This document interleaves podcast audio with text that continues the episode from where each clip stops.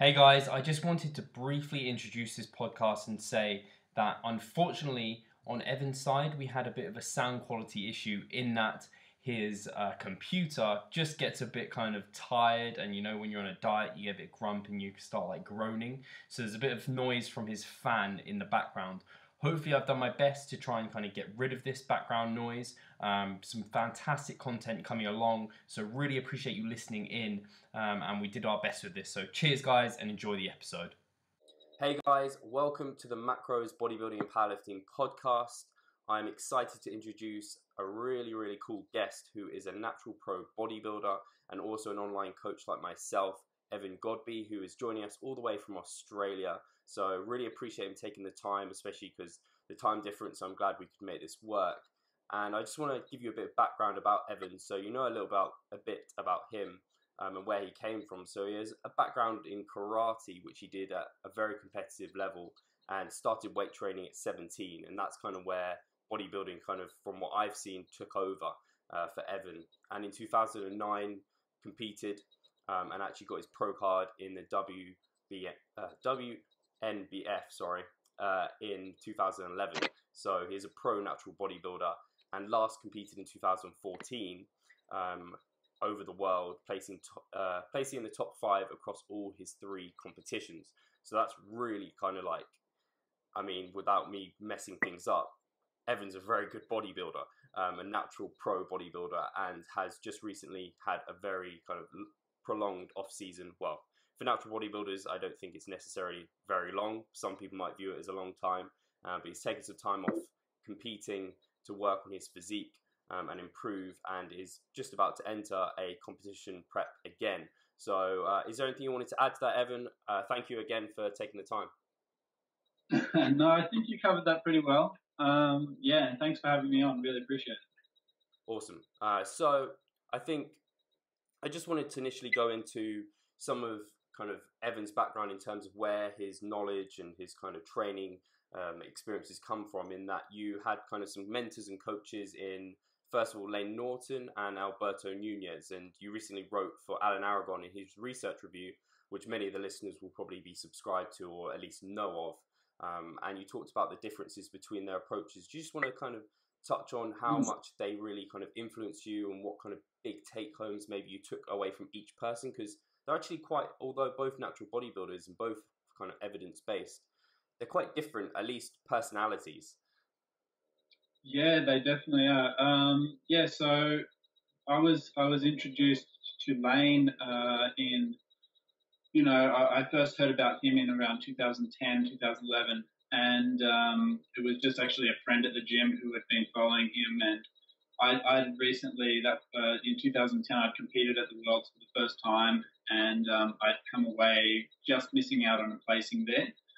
Um, and so I really wanted to go ahead and, and do the Worlds again next year and, and try to get my pro card and so on. And I was thinking about, well, you know, well, who can I get to guide me through this process? Because I've just been doing it myself and kind of just, you know, doing well at the local level, but as you go up, it becomes a little bit harder. So um, I just wanted to get somebody to help me, you know, in, in you know, to, to really push my conditioning to the, to the limits and stuff like that, which is kind of where I'd been lacking a little bit previously.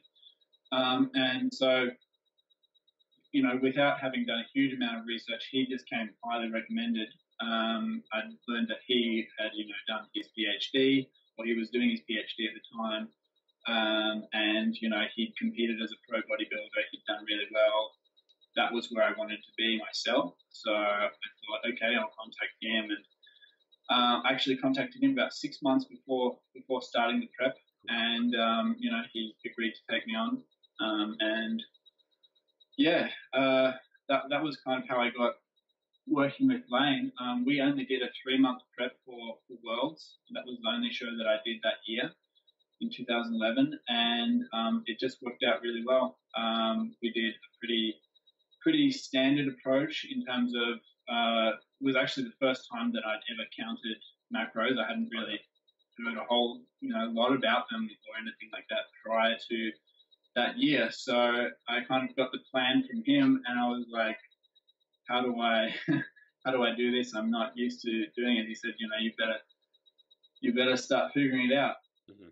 So I, I, in that case, what I did was I actually wrote myself a meal plan um, to fit those macronutrient requirements that um, that he'd set for me, and, and just kind of followed that. I, I more or less ate similar things throughout the diet. I think I gave myself a few different options there for meals. On Fridays, I used to have fish and chips or something like that. On Friday nights, um, but I pretty much just you know stuck consistently to it. Um, I was losing weight consistently as well, so we didn't actually have to make a whole lot of changes. It was a fairly simple prep. I think there was like once that we dropped 10 grams of carbs from where we had started from. Um, of course, peak week being separate to that, um, you know, ratios change and all that type of thing. Yeah. But um, yeah, so I mean, it was, it was a pretty simple prep, um, and that kind of really got me started into learning a little bit more about evidence-based uh, fitness and, and nutrition and stuff like that. Um, after that, I kind of came away, started listening to a few more podcasts myself, uh, reading a few things, started changing my training a little bit, and um, you know, basically had an off season, uh, had a good off season, which I hadn't really had.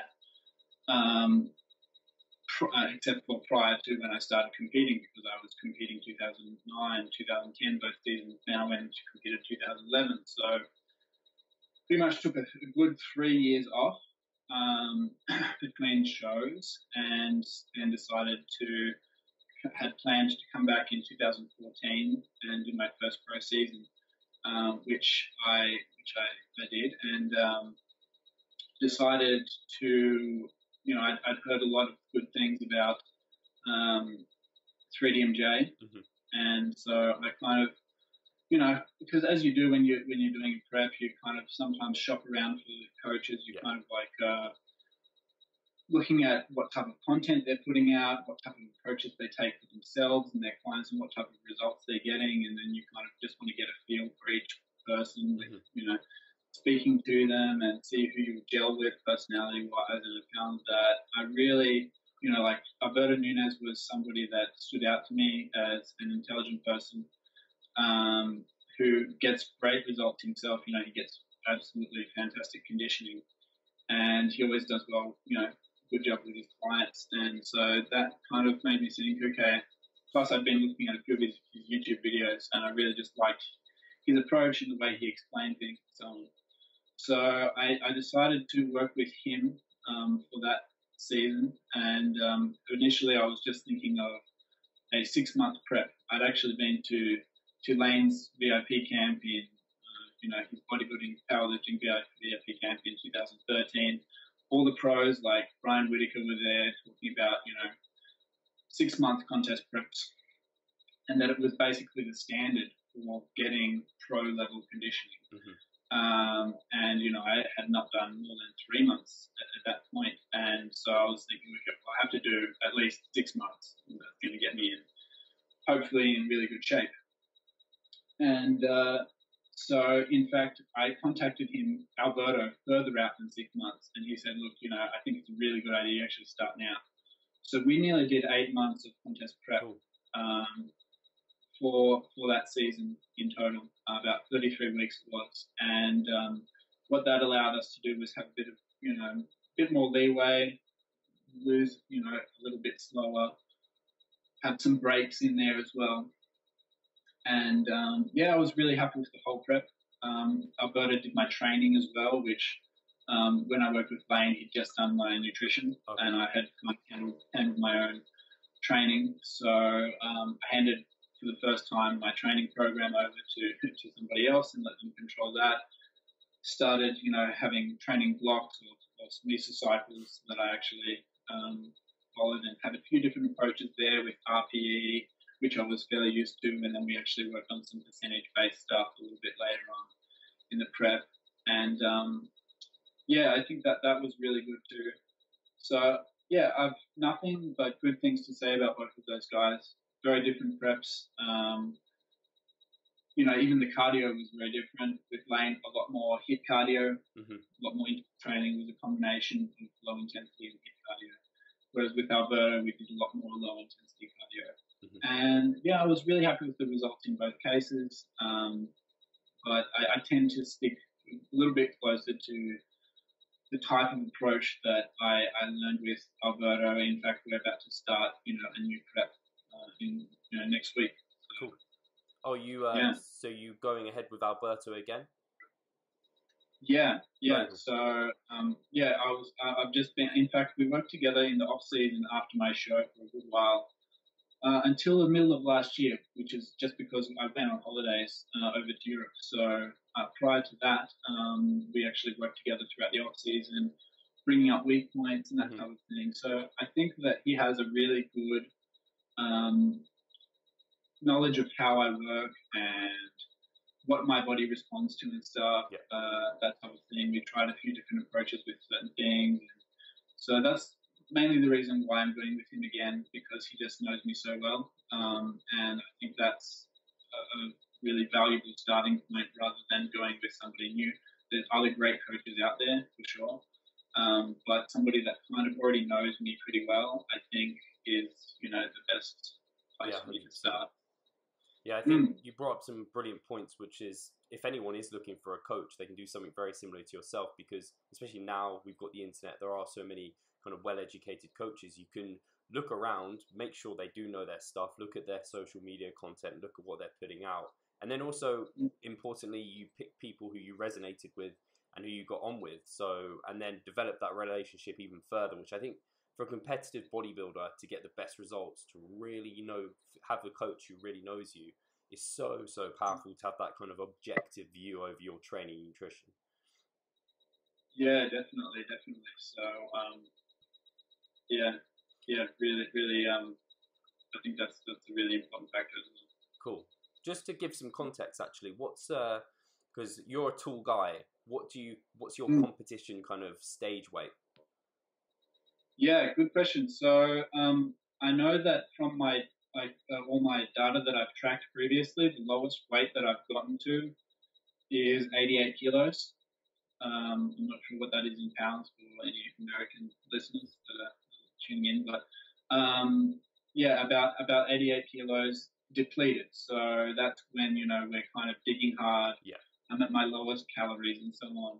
Now, on stage, I'm not entirely sure because usually when you weigh in, uh, I was wanting to be in the heavyweight division at the show, so I weighed in with clothes on. Um, oh. A lot of the time, I have, yeah, you know, like I just I, I, wanted to be in the, the heavyweight division, which I would have been anyway, like regardless. Yeah, um, but uh, anyway, I think I, I must have weighed in about 210 with clothes on, including shoes, something like that. So after filling out, it's going to be somewhere between that. I think. Um, so two ten pounds, not two hundred ten yeah. kilos. that's a big. um, that's a big. Uh, like your lowest to your highest. I guess for people who are bigger, yeah. it's kind of a percentage increase in terms of kind of filling out with glycogen and water and all those mm-hmm. things. But yeah, 194 pounds to like 210 kind of that was yeah. what 88 kilos is 194 i just did it on my calculator secretly because um, i remember for my shot i mean i'm much kind of more like less muscular and shorter than you and i was my lowest weigh-in in 2014 was 159 pounds and then stage weight was 165 pounds so only a six pound difference whereas you had kind of like over 10 pounds difference yeah i mean consider with gloves on, so maybe I would have been oh, yeah.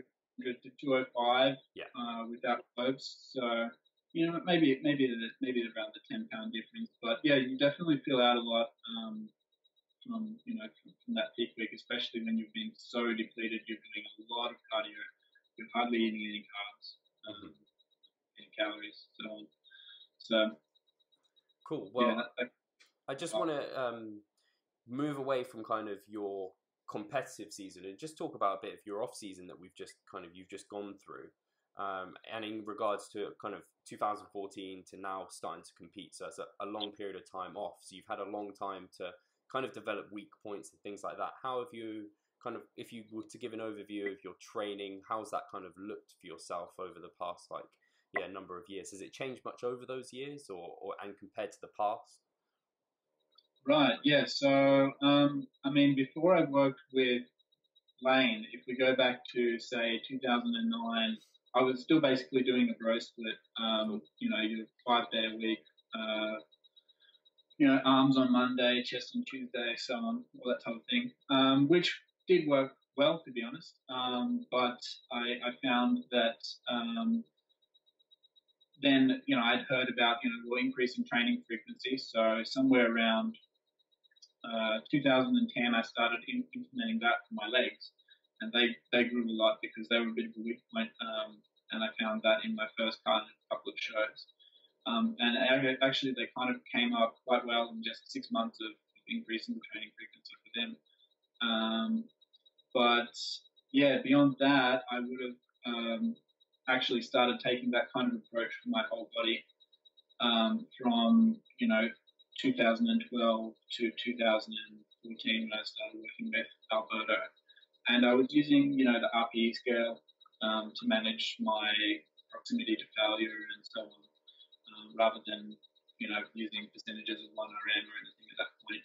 Um, and I think that that really worked pretty well. It was just an even approach, so everything twice a week. Mm-hmm. So either push pull legs or um, you know opposing muscle groups in the same day. So chest back, shoulders, arms, legs, and then repeat that over another three days, um, and then have a day off. Um, I think that for a bodybuilder for me is, is a good sound starting point because you've got that you know the twice a week for the muscle group, um, and you're hitting everything really evenly. Now, when you're in the pro stage, you've got um, and I suppose even on the amateur stage as well, you've got uh, weak points really become an issue. So I would say that my biggest weak points are my back, probably my hamstrings, to a lesser degree maybe my calves. Um, so I wanted to prioritize those um, muscle groups uh, a little bit more in the most recent off season. So I've definitely been putting a little bit more frequency into those. Um, I've uh, been training my back pretty consistently three times a week. Um, at the moment, I've been training my hamstrings just twice a week, but previously I've been training them even four or five days a week. Wow. Um, you know, not not high volume every day, but mm-hmm. high frequency at least. Um, and so I've been you know, some of these muscle groups, anybody will tell you with, you know, certain muscle groups that they have uh, weak points. Some of them, almost no matter what you do, uh, it's hard to make them grow. So I, have just been doing my best, and uh, when we get the body fat low, hopefully we'll see that I've made some improvements there. I hope so, anyway. Yeah, definitely. Um, How in terms but, of, sorry, carry on. Oh no, no, no. Um, I, I, I just think that it's also interesting because I was a period of time in this off season where I've worked with Alberto, uh, and then there's been a period of time where I've basically just done my own thing. Um, and those, so those two things are, are fairly different. In the approach with Alberto, we would run. He, he would tell me what mesocycles he'd want me to run. Occasionally, we'd run a strength cycle, you know, a lot more volume. And with that approach in mind, um, that I've spoken about just then, with prioritizing the weak points. Um, also, something that he's big on, uh, bringing the volume down for strong body parts so that there's more recovery available for some of the weak parts. So we've tried that as well. Um, and then I suppose, yeah, when I've just been working by myself, it's been a little bit less in, in the way of, of um, changing uh, mesocycles and so on. I've, I've been running a lot of the same kind of stuff. So just basically blasting my back three times a week and, you know, just pretty much keeping that same kind of everything else twice a week mm-hmm. Um, with, you know, with, of course, deloads and stuff thrown in. But haven't been doing a whole lot of different mesocycles. I did change the exercise selection up a little bit, but mm-hmm. um, yeah, pretty much just straight through for a good six to eight months of the same type of training. Cool. So in terms of mm. kind of for your own training, did you have what was like mm. your intensity? Kind of what was your rep range that you were focusing on? Were you on that kind of traditional rep range of hypertrophy, or mm. Did you go into the strength zones? Yeah, um, I, I'm not too. I, I, don't handle strength work too well. Uh, I have a few injuries, um, and as well as as well as that, I just tend to accrue additional injuries every time I do a strength block, particularly if I do it for too long. So I can handle about like usually like a month of of a, a higher intensity, a higher load training cycle. And if I if I start doing too much of it, um, I've run you know probably ten weeks in a row before of, strength work, which I felt was too long, and I, I got a few injuries. And it, it just seems to be every time I run a strength block, I do kind of get something like that. So I don't do a whole bunch of strength work um, anymore. I do a little bit more just seven rep plus, so a lot of seven to 15, and where appropriate, 15 to 20. Mm-hmm. Um, I do some 15 to 20 leg presses, leg extensions, rear delts, all, all that type of thing, um, side delts as well, um, in terms of lateral raises and stuff like that. Um, but yeah, that, that's kind of the rep ranges. I, I, I really like um, for a lot of my upper body work around 8 to 10. So I kind of stick with that a lot. I think that kind of feels pretty good to me. Yeah. So, um, but yeah, I'll throw in usually because I'm training back three days, for example. I will do a day where I deliberately do um, higher reps, you know, 12 to 15, and lower the weight, try to focus a little bit more on just getting a really good contraction, that sort of thing. No, yeah, that's really interesting. And um, I guess do you take a similar approach with your clients as well? Have you found this kind of not necessarily having too much periodization, kind of overall mesocycle to mesocycle, but more within kind of just a hypertrophy style approach? Is that how you approach it with your clients as well, for the most part? Um, no, not necessarily. I think that I do like to run specific training blocks of you know six to eight weeks with with them, um, and I, I, would probably include some strength work for them because I know that not everybody's like me. I know that some people enjoy strength work. I know people that some people just handle it a little bit better.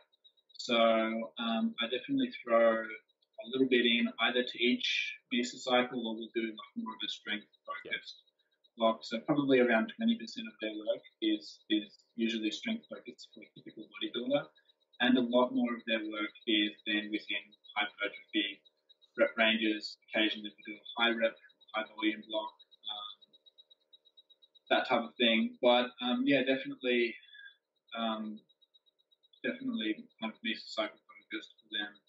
Um, but yeah, just for me, it was kind of like I'd done training programs that uh, you know had been set for me for a while, and I just kind of wanted to go back to having fun in the gym, doing what I wanted to do.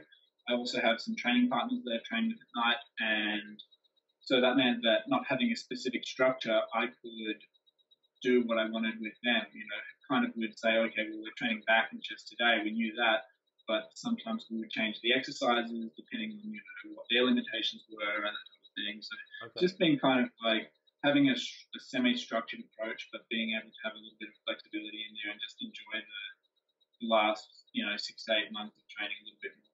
Yeah, no, that's that's really cool, mm. and I think I think an important thing for people to take away is that you haven't started out where you might have, but um, you got most of your results from having kind of the structured approach, and then this non-structured approach comes after having all that structure. I guess that's why you can not get away with it, but that's why it kind of makes sense in a way. Yeah, and yeah, then definitely. you also touched on deloads. Um, how do you structure deloads kind of in terms of how many, like every fourth, fifth week, or is it every sixth week? And then how do you structure the deload in itself? Is it just a volume reduction or do you reduce some intensity as well? Yeah, so um, yeah, when I when I started working with Alberto, he had me more or less do a deload usually every fourth week.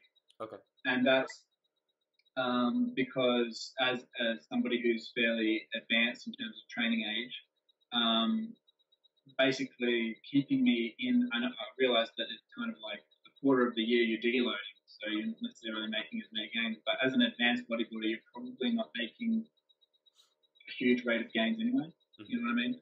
So um, at, at this point, it's kind of like keeping me healthy, keeping me showing up, um, especially because I have some injuries already.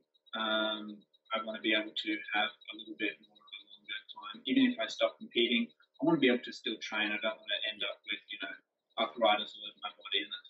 of thing. So um, that was kind of his approach. I tried to, with my own thing, just test out the water a little bit more, leave it every, you know, six weeks for deloading. I found that in terms of my whole like systemic recovery and how I felt, um, I can certainly handle that. Um, it's, I feel, you know, pretty fine with, with doing that. I don't feel like I need to deload necessarily, but um, I, with with just mainly my joint injuries and stuff, which are a few minor things, um, I think that it's generally a better approach for me to deload every fourth or fifth week. Um, that's just been trial and error on my own part. Um, and I think that I'll probably stick with something like that during the prep. Um, as for how I usually structure them, um, I've taken a whole bunch of different approaches. I usually like to reduce both the intensity and volume. So um, usually, let's say if I'm doing three, four, or five sets of exercise, I usually just drop that down to about half. I usually do about two sets of exercise, and I'll usually drop the intensity to about 70%. I, I kind of like to do that, but I've done at higher percentages of intensity as well for deloading at times. And um, yeah, I just uh, have a kind of personal preference around that 70% mark. Feels good have a bit of a lighter week, really. Yeah, no, definitely. And I think I, d- I was just thinking of an analogy for kind of an advanced bodybuilder who has a few injuries. It's kind of like, I don't know, like a vintage Ferrari or something that's like super fast, super advanced, but is like old and a beat, bit beat up. Like it probably has to get serviced a little bit more frequently. Um, so you can okay. kind of go very fast for a short period of time. Then yeah, you need to take it back so you can then repair and go again.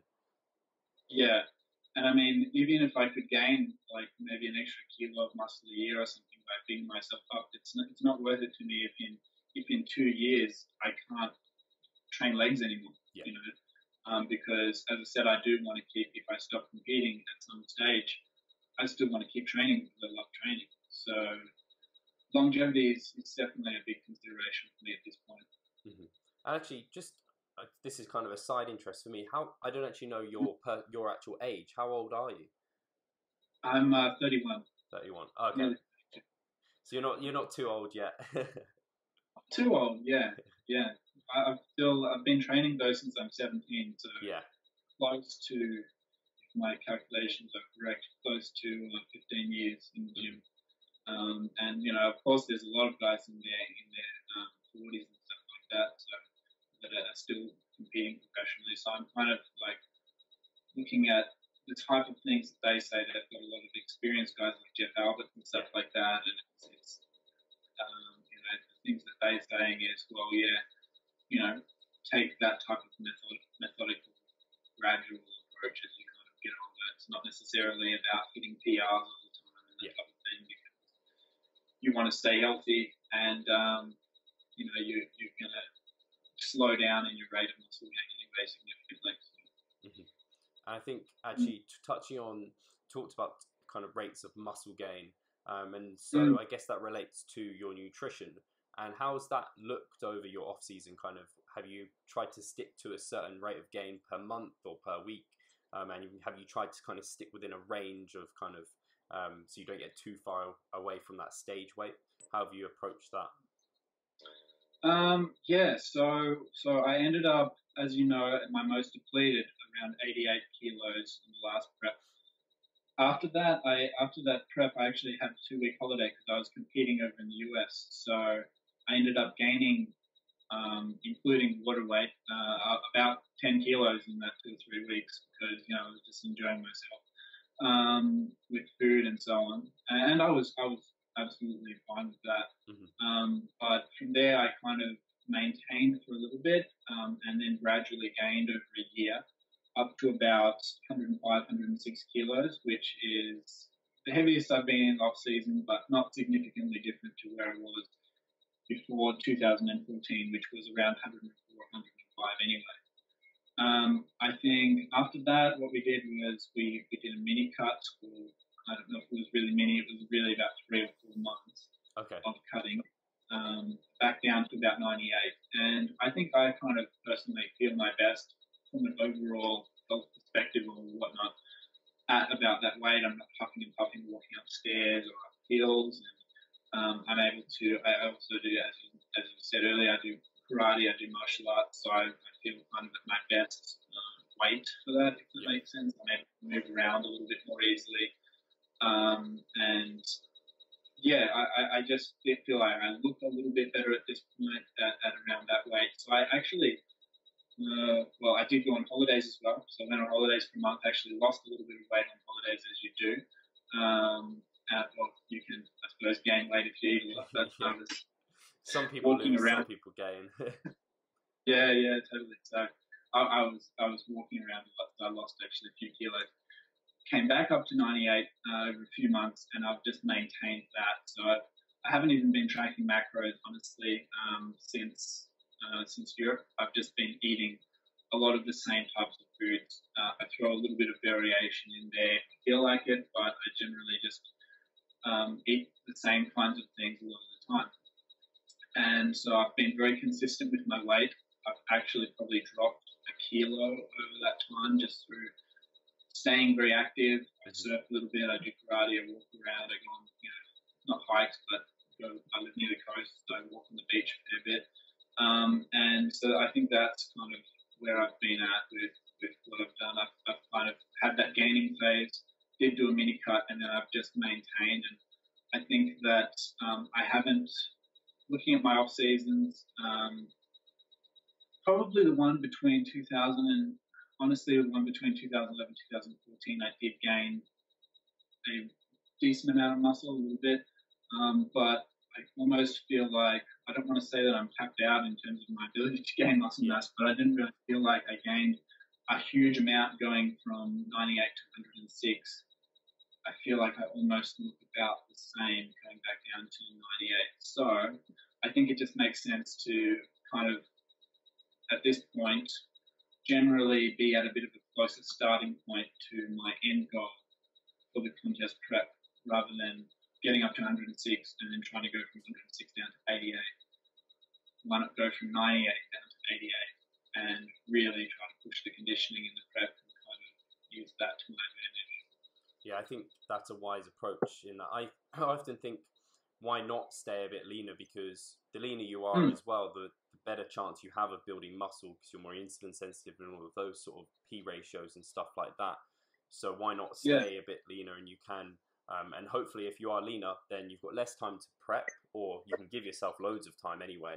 But during that mm. prep, like I think uh, Jeff Alberts has talked about, you can take more time and hold on to more muscle and then get better conditioning. You actually look bigger because you've held on to more muscle, you've got better conditioning via a more sustainable approach. You haven't had to kind of strip away as much fat as maybe if you got really far away from stage weight.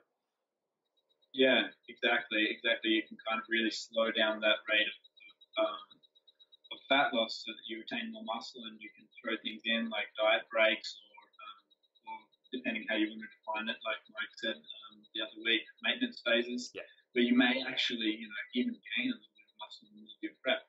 Um, so yeah, I, I, really, I think that's a really good way to do it, particularly for advanced bodybuilders, not necessarily for somebody who's a little bit younger or, or in terms of their own training age, maybe they're going to actually see some benefit from being in a sustained surplus and really trying to bulk to within reason, you know. Mm-hmm. Um, but yeah, I think for the long-standing advanced competitor, there comes a point where you you just see it in yourself. You're just not gaining huge slabs of muscle anymore. It's like, and you're always kind of coming in around the same stage weight. Maybe you can gain a small amount of muscle, and just lose a little bit more fat, and it's just like fine tweaking it eventually.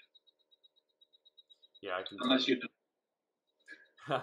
and I think um, you also touched on a good point in that obviously there's going to be some individual difference there in terms of where do you feel good at. So you feel good at that lower body weight rather than at a higher body weight anyway. And I know for myself personally, I've always just been kind of quite lean as even before I started training. So I end up staying quite lean. Um, yeah, actually, we're kind of at a good point to move more onto this coming kind of uh, contest prep season now. Um, what are your kind of initial plans looking like? I guess you've had a consult with Alberto, and he's got your training plan. Um, is he back? Are you back onto kind of the blocks and deloading every fourth week? Is that programmed in? Yeah, so we've been discussing it at the moment, um, and we've been kind of back and forth uh, about it. And uh, yeah, one question was from Alberto was, you know, do you want to actually manage your own training, or cool. do you want me to manage your training? And I said to him, I've actually just been kind of modified. I've modified an old one of the old NISA cycles that we ran that I, I liked, um, and that's not too far off what I've been doing. And so I've been um, doing that. I'm, I'm, about four weeks into that, and I said, you know, let me finish off this block, and we'll see how I'm feeling at the end of that, because I don't want to necessarily make uh, a definite decision uh, on, on, on, you know, doing all my own training just mm-hmm. prior to prep when I'm still feeling great. Um, and I said it's likely later on in the prep that I'll definitely need your guidance with that because um, how you feel in the off season or the start of prep is, is immensely different yeah. um, to how you feel at the end of prep. Where uh, walking, you know, for me, walking a block on the street um, at last time was was difficult. Let alone training in the gym. I was like on a machine. It's just like a chest press machine or something like that, and I'm I'm like there for five six minutes between sets, just struggling to put the plates on and off the machine. So um, at that point, I think I definitely need to step away from managing my own training and have him guide me in that regard. Um, yeah, but at, at, the start, I'm going to just cruise through a little bit while I can still tolerate doing decent volumes and mm-hmm. stuff like that.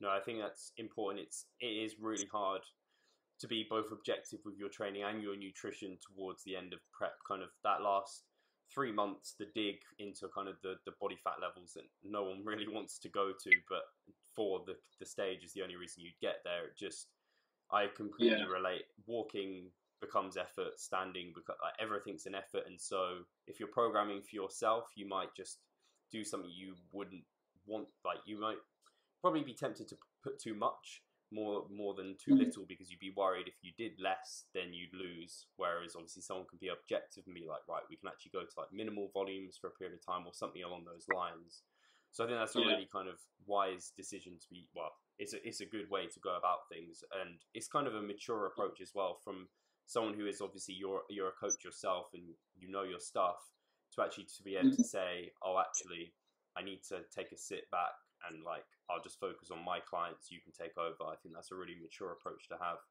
In terms of yeah. nutrition, how's uh, have you got your have you? I'm guessing you haven't started the deficit yet. How's uh, is it aggressive initially, or are you going for a bit of a soft approach?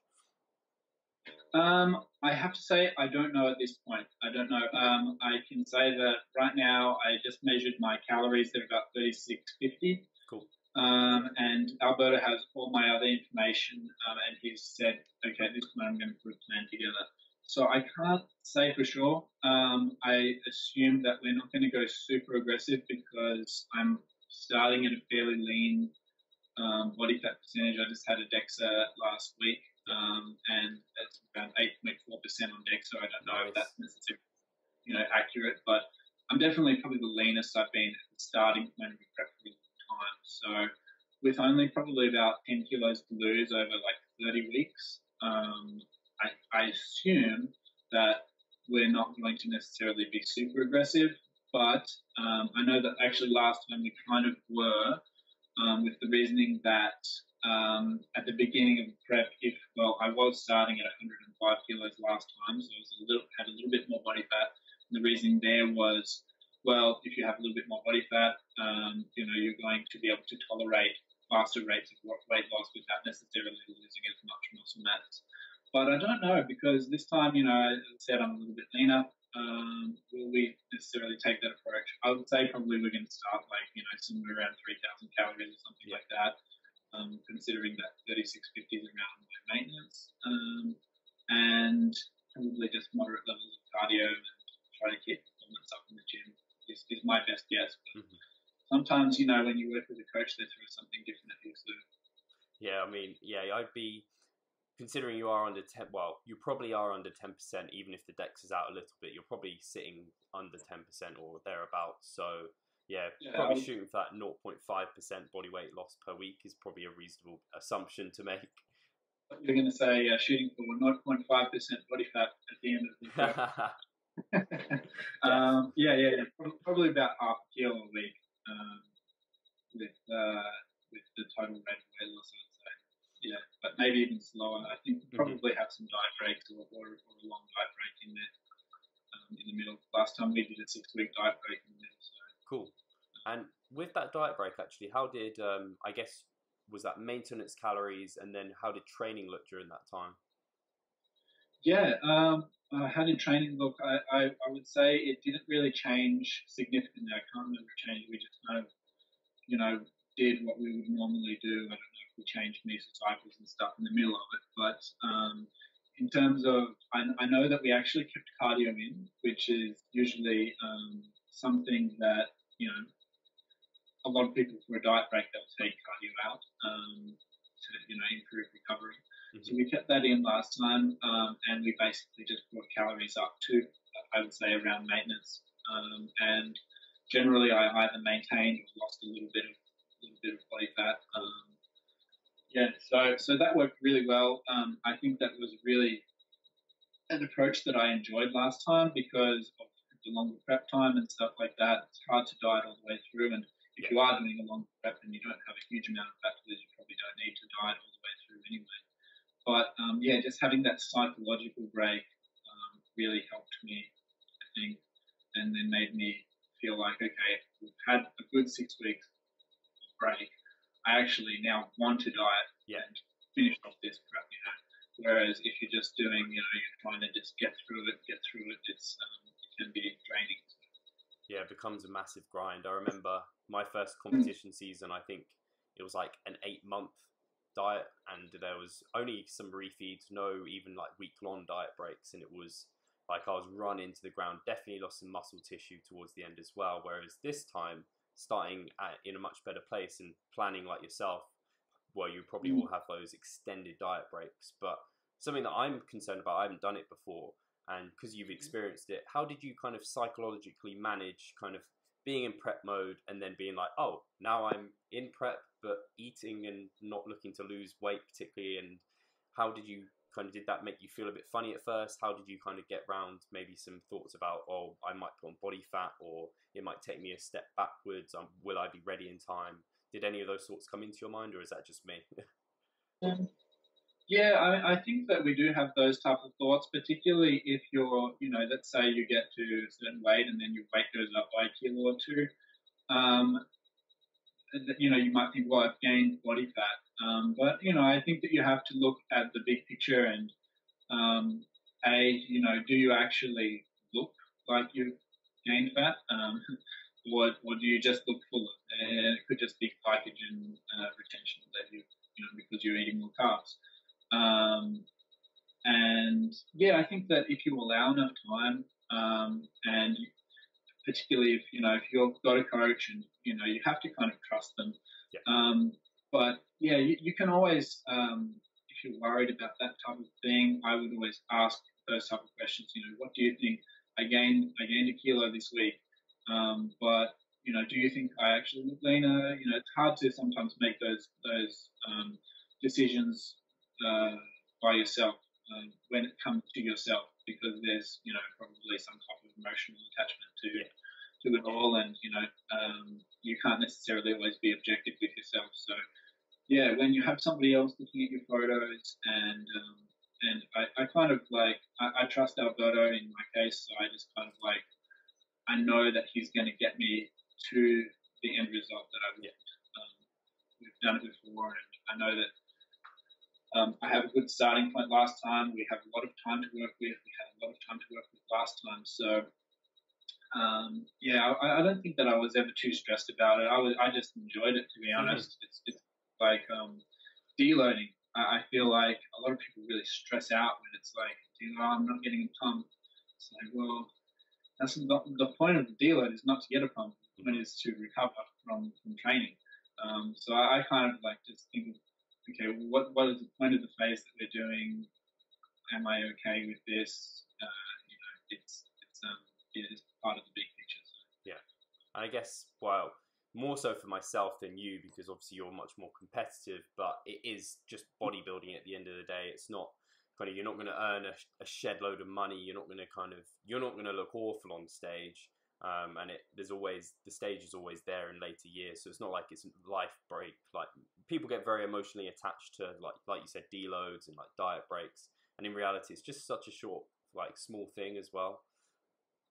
Yeah, I mean it's not it's not the end of the world, and um, the thing is as well, you go to some of these shows, you might be at your absolute best, and you could get, still um, get slammed for a number of reasons, whether be just that there's actually better competitors there legitimately than you, and plus the fact that the judging is subjective, and so sometimes you you may place better or worse than you um, you know than you deserve to. Um, so yeah, you kind of got to just do it. I think partly for just enjoying the process. Um, we're we're all competitive. Like we don't want to just go. Well, I'm just going to do this season because um, it's like eight months of dieting It's hard. Uh, I'm just going to do it for the purpose of getting up on stage. I think when you're competitive, you want to win, but yeah. you can't control it. So you've just got to do your best and, um, you know, hope that it comes out, hope that it comes out the best for you. So. No, definitely. I think focusing on the process, mm. it's it's something everyone hears, and it's just something. I mean, some people really struggle to put into practice, but once it becomes habits, and I mean, you've been training for years upon years, so obviously it's something you just inherently enjoy. And I think, yeah, like you said, enjoying it, and then you can focus on the process. So that's a really, really important thing to to take into account. And I just want to touch on, um, obviously, you've competed several times now. What kind mm. of are the biggest lessons you'll take away from other previous preps and bring into this one? Kind of, have you seen certain things happen? Um, like sticking points, or like you particularly know you respond well to refeeds, um, or actually, you could even touch on whether you do refeeds with uh, Alberto or not. Yeah. Um, yeah, so for, for refeeds, um, I've done them both with Layne and with Alberto. Um, and during contest prep with Layne, usually it was a twice a week refeed. With Alberto, it's usually a, a higher once a week refeed. I feel that they're a good strategy to have in there um, because I think so long as you can kind of control yourself, certainly deal with if there's any weight changes and that type of thing psychologically, um, and deal with any um, food cravings. I know that Mike the other week was talking about um, maybe don't do refeeds, just do straight dieting and embrace the darkness and stuff like that. Yeah. Um, and I think you know that that could be certainly a good strategy um, if you can't control, like say, if you eat ice cream, if you want to eat the whole container and you can't control it.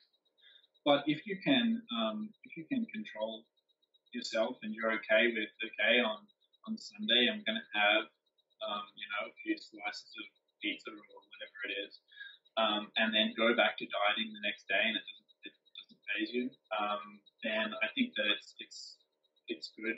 Of course, you don't necessarily have to eat pizza on your refeed. You could eat. No, you do. Just eat rice like that. but um, yeah, yeah, I, I found that they've been effective, certainly in a psychological sense for me. It's yeah. just kind of like the diet break for a day. It's just giving you a little bit of a break from um, from the dieting process temporarily. Um, and I think that sometimes actually maybe it's due to like the increased NEAT, um, you know, the increased energy that you get from them. Sometimes I actually drop a little bit after mm after a refeed, so I don't know necessarily what that is, but it doesn't always happen. But sometimes, yeah, you know, things that you do don't make sense. Same same thing with, oh, yeah. with diet breaks. You know, sometimes you do a diet break for a week or two and you end up leaner. You're eating more food. Um, so yeah, uh, in terms of so we were talking about refeeds. What what was the the uh, if you could remind me of the rest of the question. Yeah, I mean, actually, with, in relation to the refeed, I think quite often mm-hmm. it can lead to that kind of, Lyle McDonald calls it that whoosh effect, where basically he talks about kind of females who get very stressed, they have high cortisol levels, mm-hmm. they leads to water retention.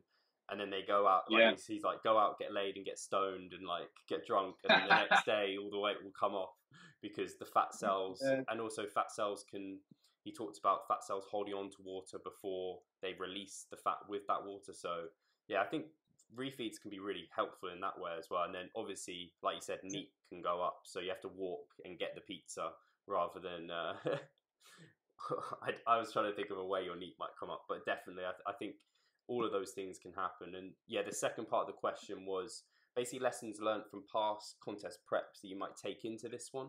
Anything that you've seen yeah. before that kind of you're like, I don't want to do that again. Um, yeah. Okay. Um, yeah. So I think the, the biggest thing that comes to mind is uh, the first few times that I prepped, I really just didn't put enough emphasis on conditioning. And um, yeah, late, later on, in fact, the first time that I worked with Layne, I realized okay, well, this is actually what is required to to you know earn a pro card or to be on the pro stage and that type of thing, to do well, to get really conditioned. So that kind of was a bit of a wake up for me because I I, came into bodybuilding and I didn't understand just particularly from natural bodybuilding how important conditioning was. Yeah. Um, uh, and so yeah, that's definitely something that I highly prioritize uh, these days, and a lot of people obviously do the same. Um, so I think that was probably one of the biggest things that I learned early on. Also, I, I recall a show where I did do some no-nos for peak week. Um, which was dehydration. And um, I, I actually, um, another thing, it might sound silly, but just um, allowing enough time to pump up before you get on stage. Yeah. Being really aware of the show schedule in the day um, and asking the backstage helpers, hey, you know, how much time do I have? Because I had just finished putting my tan on at this show, and um, the guy said, well, you're on stage in five minutes.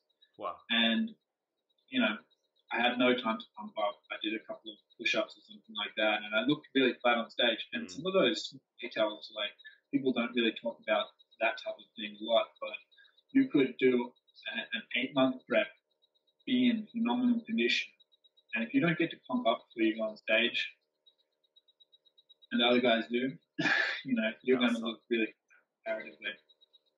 Um, so that type of thing. Um, I think uh, we did talk about weak points already a bit earlier on. Um, I think the, the first thing that I noticed was that my legs were lacking when I started competing, and so when I started training them more frequently, they did come up, and so that's kind of always been on my mind after shows. You know, what areas could I improve? Looking mm-hmm. at the mm-hmm. photos, feedback from others.